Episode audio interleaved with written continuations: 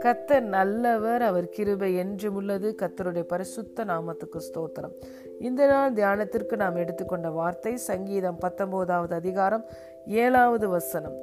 கத்தருடைய வேதம் குறைவற்றதும் ஆத்துமாவை உயிர்ப்பிக்கிறதுமாயிருக்கிறது.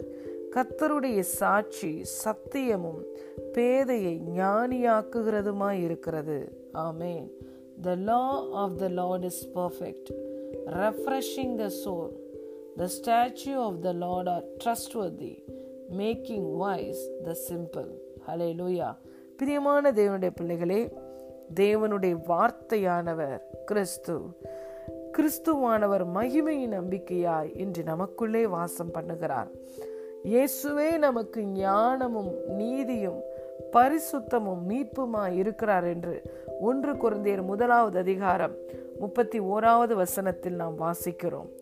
தேவனுடைய வார்த்தையை குறிப்பது கிறிஸ்துவை குறிக்கிறது. ஹலே லூயா ஆதியிலே வார்த்தை இருந்தது அந்த வார்த்தை தேவனிடத்தில் இருந்தது அது தேவனாய் இருந்தது அது மாம்சமாகி இன்று நமக்குள்ளே கிருபையும் சத்தியமும் நிறைந்தவராய் வாசம் பண்ணி கொண்டிருக்கிறார் ஹலே லூயா ஆகவே தேவனுடைய வார்த்தையிலே ஜீவனும் வல்லமையும் இருக்கிறது. அந்த வார்த்தை இயேசு கிறிஸ்துவை குறிப்பதால் இந்த வேதத்தில் இருக்கிற வார்த்தையை வாசிக்கிற தியானிக்கிற நம்முடைய வாழ்க்கையில ஒரு குறைவும் இருக்காது. அரே லூயா இரவும் பகலும் தேவனுடைய வார்த்தையை வாசித்து தியானிக்கிற மனிதன் நீரோடையின் அருகில் உள்ள மரத்தை போல இருப்பான்.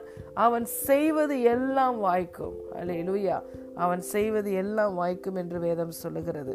ஆகவே பிரியமான தேவனுடைய பிள்ளைகளே தேவனுடைய வார்த்தையை நீங்கள் வாசிக்கிறவர்களாக இருக்கும்போது தேவனுடைய வார்த்தைக்கு நீங்கள் முக்கியத்துவம் கொடுத்து அதை உங்கள் மனதிலே வைத்து தியானம் செய்யும்போது உங்கள் வாழ்க்கையில குறைவுகளே இருக்காது.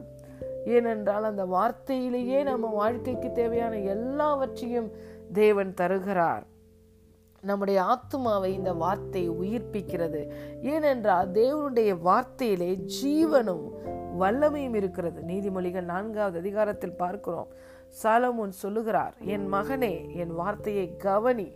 என் வார்த்தைக்கு உன் செவியை சாய். அவைகள் உன் கண்களை விட்டு பிரியாதிருப்பதாக. அவைகளை உன் இருதயத்துக்குள்ளே வைத்து காத்துக்கொள். அதை கண்டுபிடிக்கிறவைகளுக்கு கண்டுபிடிக்கிறவர்களுக்கு அவைகள் ஜீவனும் ஆரோக்கியமும் ஆகும். ஆம் பிரியமான தேவனுடைய பிள்ளைகளே இந்த வார்த்தையில ஜீவன் இருக்கிறது. மறித்து போயிருக்கிற நம்பிக்கை மறித்து போயிருக்கிறதா? நம்பிக்கையை இந்த வார்த்தை உயிர்ப்பிக்கும். ஒருவேளை உங்க சரீரத்துல சுகம் இல்லாமல் இருக்கிறதோ அந்த சுகத்தை இந்த வார்த்தை பிறப்பிக்கும். சந்தோஷம் இல்லாமல் இருக்கிறதோ அந்த சந்தோஷத்தை இந்த வார்த்தை பிறப்பிக்கும்.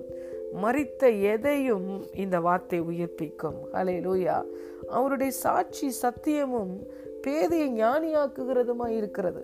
இந்த வார்த்தையை நாம் எடுத்து பேசும்போது அதில் இருக்கிற அந்த வார்த்தை சத்தியமாக இருக்கிறது. உண்மை மாறிக்கொண்டே போகும். ஆனால் தேவனுடைய வார்த்தை சத்தியமாக இருக்கிறது. அது ஒரு நாளும் மாறாது.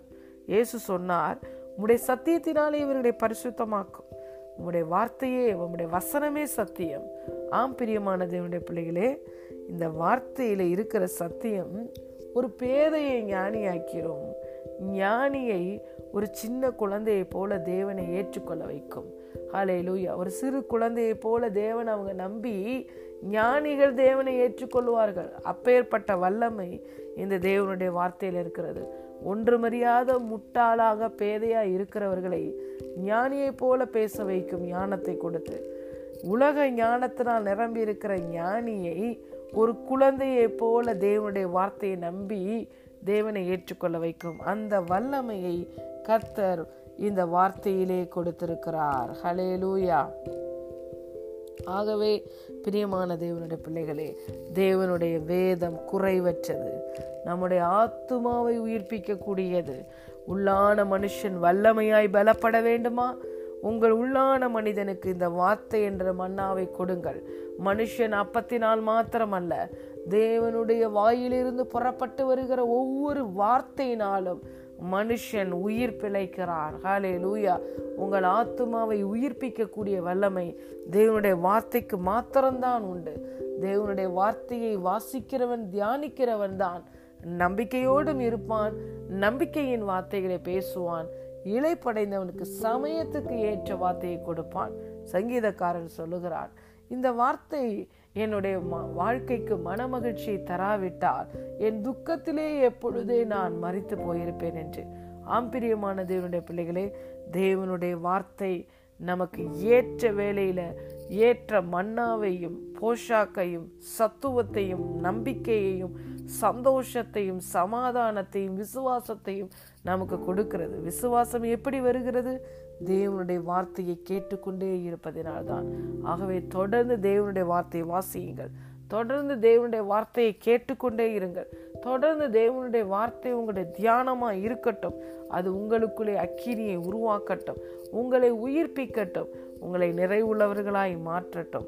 வார்த்தையின் வல்லமையினாலே வாழுங்கள். ஜீவ வசனத்தை பிடித்து சுடர்களாய் பிரகாசியுங்கள். God bless you